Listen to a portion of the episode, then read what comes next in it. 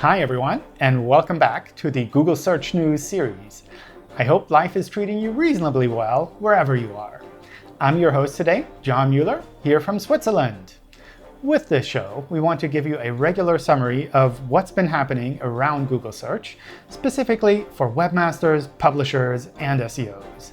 If you find these useful, which I hope you do, and if you'd like to stay up to date, make sure to subscribe to the channel.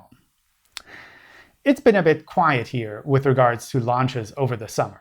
Nonetheless, there are a few things worth mentioning. So, without further ado, let's move on to the recent Google Search News. Today, we'll take a look at Search Console Insights, some updates on images, programming for SEOs, and a bunch more. All right, let's take a look. We recently launched a preview of Search Console Insights. It combines data from Google Analytics and Search Console for content creators in an easy-to-understand way. Its goal is to help site owners improve their sites in search and to make it easier for them to track their progress. Using all of the features of Google Analytics and Search Console can be challenging, even for experts. Search Console Insights aims to make that significantly easier, especially for less experienced site owners. Search Console Insights is currently available as a preview to a limited number of users for initial trials. Unfortunately, it's currently not possible to add new sites, but we hope to expand it over time. If your site is included in the preview, you'll receive an email through Search Console. If you have access, let us know how it worked for you with the feedback links in the tool.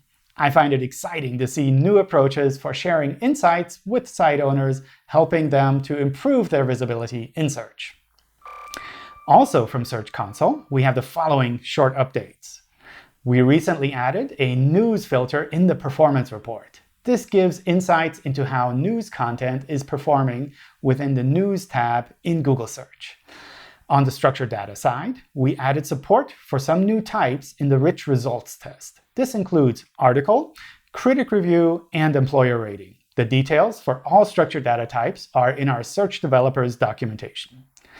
Finally, a while back, we added support for domain properties in Search Console. A domain property gives you information for all variations of your domain, making it easier for you to see the full picture of your website in search. We recommend using these where possible, and of course it's fine to combine them with traditional properties. Moving along to images. We recently launched support for licensable images in Google Images. This allows image providers to give more information about image licensing, better informing users directly in the search results. This can be done either on an image level using IPTC metadata or on a per-page basis using structured data markup. Our documentation has the implementation details, and Search Console can help with the rich results test. Also for images, if your pages are shown in Google Discover, you can help them stand out a bit by enabling large image previews. Google Discover is a simple feed-like experience that shows users content related to their interests automatically. By default, a standard image thumbnail may be shown there.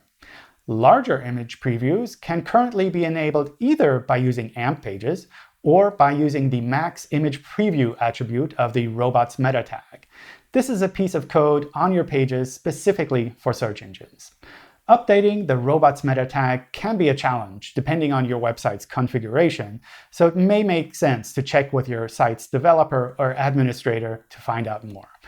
Our robots meta tag documentation is linked in the description. Slightly different than the usual news, and I realize it's hard to classify any news as usual nowadays. Let's switch gears for a moment. One of the trends we've recently seen is SEOs starting to look at programming, or look at it again. Back in the early days, many SEOs came from website development, but over time, things have changed a bit. In the meantime, we're seeing more folks try out Python, a programming language that's usable even within a browser. Python can be useful for a variety of SEO and website tasks, while you don't need to know Python in order to be a good SEO, it can be useful. And in general, understanding any programming language makes it easier to understand better how search engines, web servers, and the internet all work, even if you don't write code often. When it comes to SEO and Python, there's a lot of information available online. Folks like Ruth Everett and Hamlet Batista have been regularly publishing articles on everything from how to get started to advanced techniques that use machine learning, even putting together a training course for those that want to dive in. They regularly post about these topics on their Twitter accounts, so it's worth checking that out if you're interested. That's a lot already, but wait, there's even more.